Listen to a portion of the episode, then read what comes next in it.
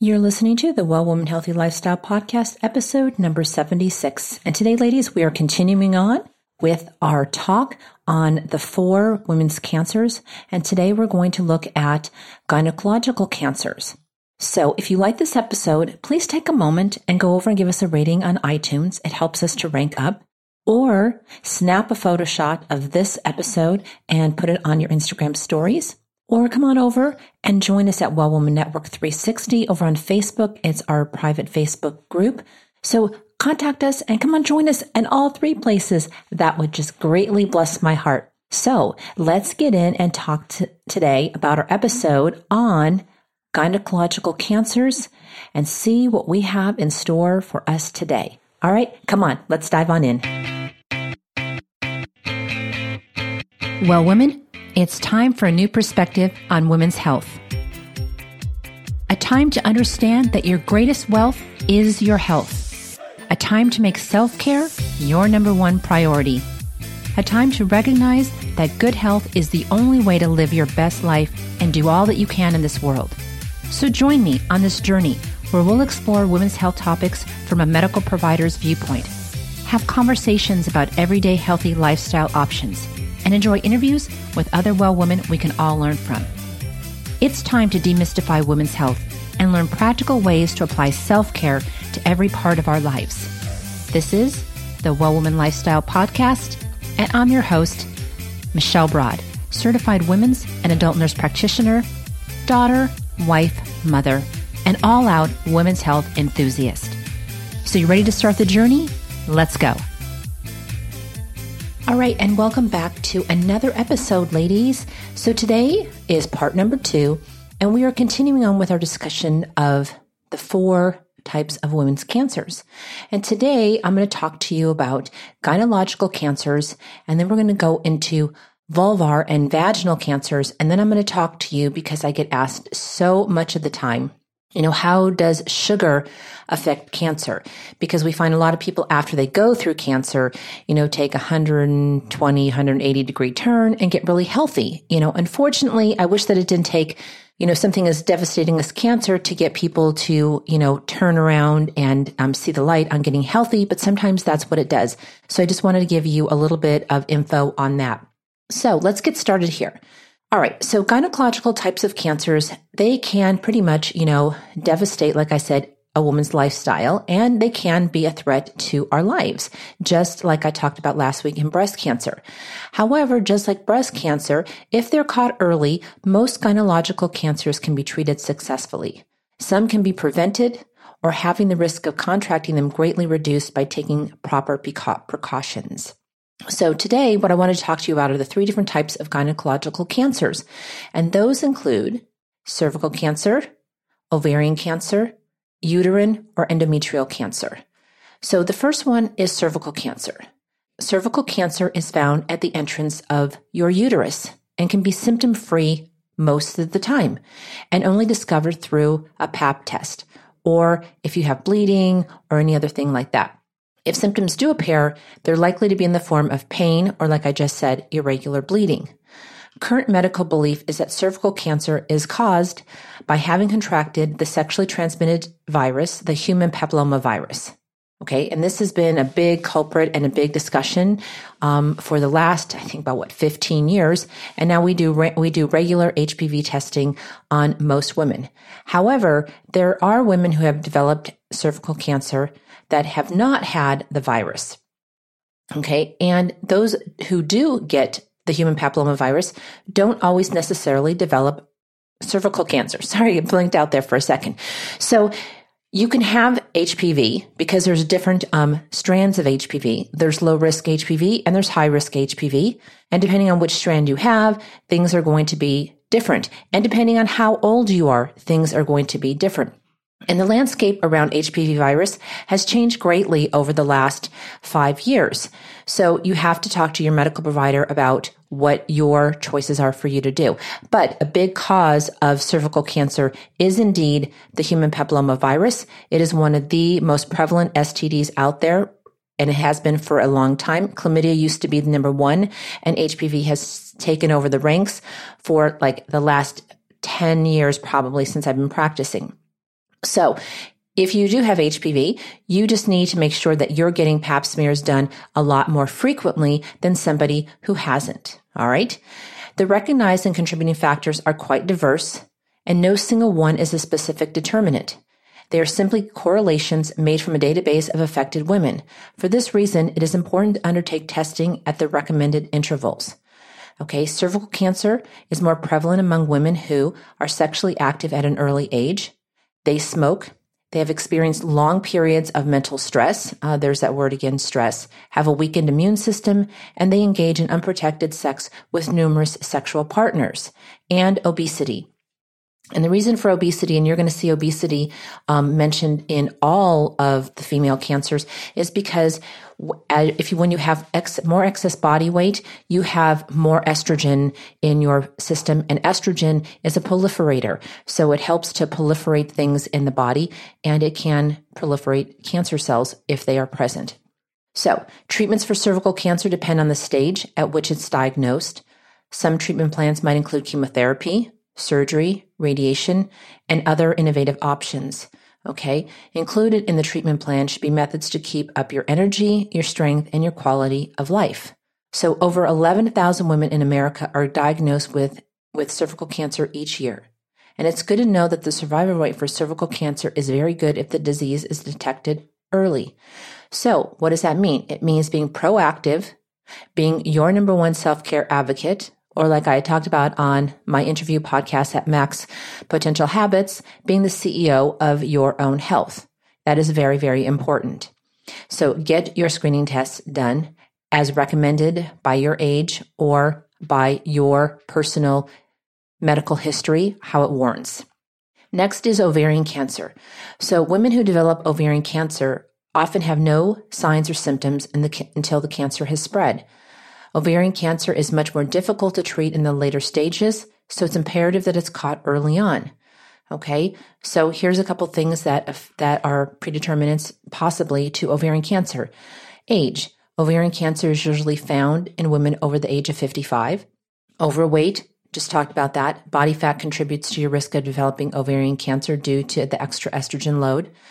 Family history: if your family history includes women who are who have contracted breast or ovarian cancer, they, if they have it, you may be at a higher risk. Genetic factors, the mutation of the BRCA1 and BRCA2 genes raise your risk of ovarian cancer as well as um, non-polyposis colorectal cancer. Um, so if you have a if you have a family member first degree who had um, either breast cancer or ovarian cancer and they were premenopausal you may want to get genetic testing to find out if your mom or your aunt or your grandparents or anybody like that, grandmothers, have the BRCA1 or BRCA2 gene. And if they do, then you want to be tested as well. Last is children. If you've had children, your risk is reduced. And the reason that having children reduces a woman's risk, all of a woman's risk for any kind of um, cancer, is because when you have periods, you know, when you're having periods, you make hormones. But when you are pregnant, your ovaries are shut off and you're not producing estrogen. You're just producing progesterone. So your cycles are interrupted for periods of time, nine months. So, you know, you're, you're not ovulating, you're not having cycles. So your body's getting a break from that um, exposure of your hormones. Also, using um, sometimes hormonal replacement therapy for some women, depending on what you're using. Um, using talc and exposure to fertility drugs may also increase a woman's chance to develop ovarian cancer over her lifetime. So some symptoms of ovarian cancer, because like I said, they can be very subtle or they can be non-existent, especially in the early stage. They can be, they're very vague. Um, and even later on, sometimes you don't really put together the, um, the symptoms as ovarian cancer. So they can include weight loss, loss of appetite, um, bloating on, you know, getting bigger on one side than the other, pain in the abdomen or pelvic regions, um, frequent urination. Okay. Now that one, you have to kind of don't go freaking out that if you have UTIs because there's different, it's because when the ovaries are getting larger, if they get enlarged with the cancer, it just presses on the bladder. So these are just things, ladies, that you just have to kind of, you know, be thinking about back pain and fatigue, or even sometimes unexplained um, bleeding, even especially as you're getting older and you have postmenopausal bleeding, these are things to look out for too. So some of the treatments for ovarian cancer, um, chemotherapy, radiation, and they now have complementary therapies such as acupuncture, meditation, and massage to lessen the side effects of these treatments. And those complementary therapies go along with any type of cancer, okay, because they're they are now treating the other side. So if you go to like the City of Hope, or if you go to um, Cancer Cancer Centers of America, they have a whole team approach to cancer. So it's not just giving somebody chemo and radiation, whatever, that is part of it, but it's also treating the other side of it, the lifestyle side of it, keeping you comfortable, keeping your immune system up, getting your family involved because it's a whole cancer is a whole process it doesn't just affect you as you know um, it affects your family your friends and everything else like that so having you know them as part of your treatment option and plan is a great thing too all right, so now let's move into endometri- uterine or endometrial cancer. So, uterine cancer is also caused is also called endometrial cancer, and it may affect you by attacking the cell lining, which is the endometrium of your uterus. So, women at risk include those who are overweight, as we just mentioned, or begin their periods at an earlier age. And the reason for this is because, like I just said, um, your body is exposed to more estrogen over a longer period of time. So if you start having periods very early, you tend to have you tend to have more exposure to that estrogen because you're starting to have that hormonal ther- that hormonal response earlier. And if you don't have children, you're also at a higher risk because you have never had those interrupted um, cycles in your lifetime. So some symptoms of uterine or endometrial cancer include um, include bleeding between periods um, vaginal bleeding after menopause in older women. And uterine cancer is very treatable, and methods may include surgery, um, chemotherapy, radiation, biologic therapy, and or hormone therapy. So there's different things. So, ladies, lowering your chances of developing gynecological cancers um, happen by taking certain precautions and changing your lifestyle is the best way to ensure that you will never have to deal with these devastating types of cancers. But again, like I, I always stress, you know, just being healthy doesn't mean that you're never going to get cancer in your lifetime. But if you are healthy going into any of these things, the better you are going through them and the better off you are going to be on the outside, on the aftermath of coming out of them. Discovering precancerous conditions at the earliest stage, um, choosing risk reducing surgeries to keep cancer from even beginning and making definite changes in your lifestyle, such as quit smoking if you smoke, decrease your drinking if you drink, um, you know, start eating healthier, having a better, uh, you know, healthier lifestyle altogether will help you control your own destiny and avoid a cancer diagnosis. Remember, I talked about before, genetics loads the gun and we pull the trigger. So I want you to always think about that in the back of your mind. Okay. It's awareness that is a very good preventative strategy. I love awareness and I love knowledge because knowledge is also another preventative strategy. But even though you have the knowledge and even though you have the awareness, you have to put those things into action. We talked about that before in the podcast too, that knowledge without action is simply knowledge. It does nothing. So now let's talk about vaginal and vulvar cancers. Okay. The good news is that vaginal and vulvar cancers, ladies, are very rare and are usually in younger women. It tends to man- manifest itself on the vulva area as a sore or lump and it can cause itching.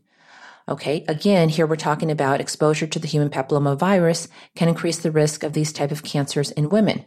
With the HPV, there are different types of HPV that you can get. You can get them just outside on the vagina and the vulva or in, by the rectal, rectal tissue. Um, or you can just, or you can get them on the cervix where you can't see them. They're microscopic. So, and just having them on the vulva doesn't necessarily mean that you're going to get them on the cervix either. Okay. Um, it is reported by the CDC, which is the Center for Disease Control, that vaginal and vulvar cancers only affect 6 to 7% of all U.S. gynecological cancer diagnoses, and the treatment is, is extremely effective in, if discovered early on. Okay, a woman's vulva is the outer part of the female genital area, and it consists of your labia, the two folds of skin. Vulvar cancer usually begins on the inner area of the labia. Um, what's comforting is that early detection can mean a quick and um, recovery and a very good cure rate. So, what are some signs of vulvar cancer? Okay, here's some signs so that you can be aware of ulcers, sores or lumps on the vulva, bleeding, burning or itching on the vulva, pain in the pelvic area during sex or when you urinate, a rash, warts, or any type of skin changes in the vulva, skin color changes such as redness, or if you see white patches. Okay, those are things that you want to bring to your medical um, provider's attention. Here's some signs of vaginal cancer. Okay, cancer which begins in the vagina, ladies, is naturally called vaginal cancer. Huh, hence, that's smart. The vagina, which is your birth canal, that's where the baby comes out, is the area which appears as a long, hollow tube which begins at the bottom of the uterus and travels to the outside of the body. Okay? Your cervix is located also at the end, at the end of the vaginal canal. Symptoms, sometimes there are no symptoms of vaginal cancer in the early stages, but later the following signs may appear. Okay, so if you have vaginal things, sometimes you'll get constipation. Any change in bathroom habits, such as constipation, going more than normal, blood in the urine or stool. Any abnormal showing of blood or vaginal discharge of any type that isn't normal for you. Bleeding after intercourse. Pain in the area below the stomach and between the hip bones when you urinate or have sexual intercourse can also be a sign. So, the best advice for you ladies to catch vaginal and vulvar cancer early on is to get to know your body and what's normal for you. Okay. At any unusual changes, such as vaginal bleeding, sores on the vulva, which aren't normal for you, you should be heading to your medical provider to get them checked out. You know, sometimes you can have herpes. There's a lot of other different things that you can have. You can have folliculitis. You can have infected hair follicles. You can have Bartholin cyst. Those aren't things that are cancerous, but those are all things that can happen in the vaginal area. So, you know, don't be afraid to, you know, inspect yourself, ladies, and look at your body. There's nothing wrong with that. So, some precautionary steps that you can take to protect yourself, okay, from contracting vaginal and vulvar cancer um, can be to check yourself, get your yearly pap smears.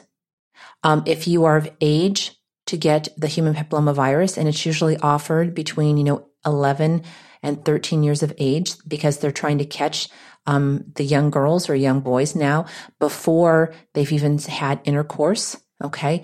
And that's something that parents will have to talk about with each other um, and kind of see if that is something that they want to um, do for their children and going in and getting your pap smears done according to the recommended guidelines or for your specific history is also highly recommended.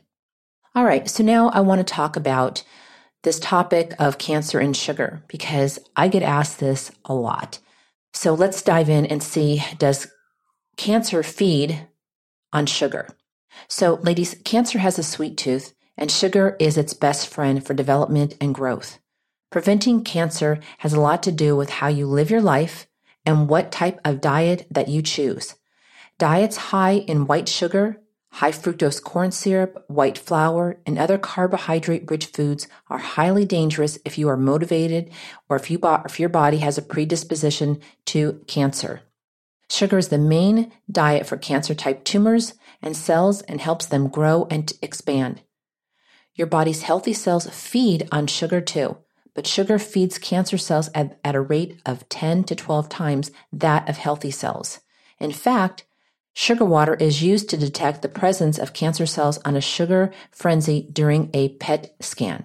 That's a PET scan. If you've ever had one or if you know of anybody else that have, has one, they have you drink a sugar water before you even start the test. Cancer cells also flourish in a highly acidic environment and sugar has a pH that's 10 times more acidic than the perfect blood pH of 7.4. And we talked about being acidic and basic in a previous podcast as well. So you want to try to keep your body, you know, basic and not so much acidic. Your immune system is also affected by the presence of sugar in the system. Sugar lowers um, path, um, a a vital immune system response necessary to maintain a healthy immune system. So it makes your immune system so that it can't function properly. Okay. In layman's terms, since sugar is in so many things we consume, it adds up to being a severe suppression of your immune system's function throughout the day. And that's whether you have um, cancer or you don't have cancer. Okay. Sugar is bad for the body, consumed in large doses. Okay. So then I get asked about sugar substitutes. Sugar substitutes can negatively affect your body almost as much as sugar itself. Many sweeteners contain ingredients such as saccharin, aspartame, sucralose, which contribute to such cancers as leukemia and bladder cancer. Stevia, however, is considered one of the good sugar substitutes and is a natural herb derived from South America, and that's what I use. When looking for sweeteners, honey is a far better option if you're going to choose something other than stevia for your health versus refined white sugar. Sugar has a vicious cycle, ladies. Obesity, like we talked about earlier, is another result of consuming too much sugar. And obesity, obesity is a scientifically proven cause of cancer. Excess body fat can negatively affect the esophagus, the gallbladder, your pancreas, the rectum, and breast, and sugar feeds the developing cells. When you consume sugar, ladies, the pancreas releases insulin into the body. The breast is one of the parts of the body which contains insulin receptors and reacts negatively to the high levels of insulin being released by promoting cell growth. Okay? Too much sugar has been proven to more than double the risk of developing cancer of the breast. Added sugar in all its forms is highly unnatural to the human diet. Our caveman ancestors had access to sweeteners very rarely, and our biology has not evolved to deal with the daily inclusion of sugar, especially in the quantities we subject our bodies to on a daily basis for most of us. Since sugar is in most everything we eat, because they want to make it palatable for you. It's best to learn to, it's best to learn the hidden sugars in such items as salad dressing, canned foods, and most processed foods so that you can cut down on them whenever possible. That's why I say, you know, it's best to cook your own food. That way you know what's going into them or if you're going to be buying prepackaged food, ladies, what do I always say? Look and read the labels. See what the carbohydrate content is. See what the sugar breakdown content is. See what the first ingredient or second ingredient or third ingredient is in that particular food because that's what's in there the most. Okay. Sometimes you can be fooled on the labels. They don't list sugar as an ingredient. So you got to look for the other things, the hidden sugars such as fructose, maltose, glucose, and lactose which are simply disguised forms of sugar because the manufacturers are trying to get away with saying sugar and they're using these other terms to try to fool you. So you must get smart about reading labels and get up to date on what these other terms for sugar are. Okay. A naturally balanced diet plan, which contains as little added sugar as possible, is best to keep cancer at bay and also to prevent other lifestyle diseases effectively. So today we talked about you know, those vaginal cancers. We talked about the gynecological cancers. And then we also talked about sugar. We just ended here on sugar on what that does.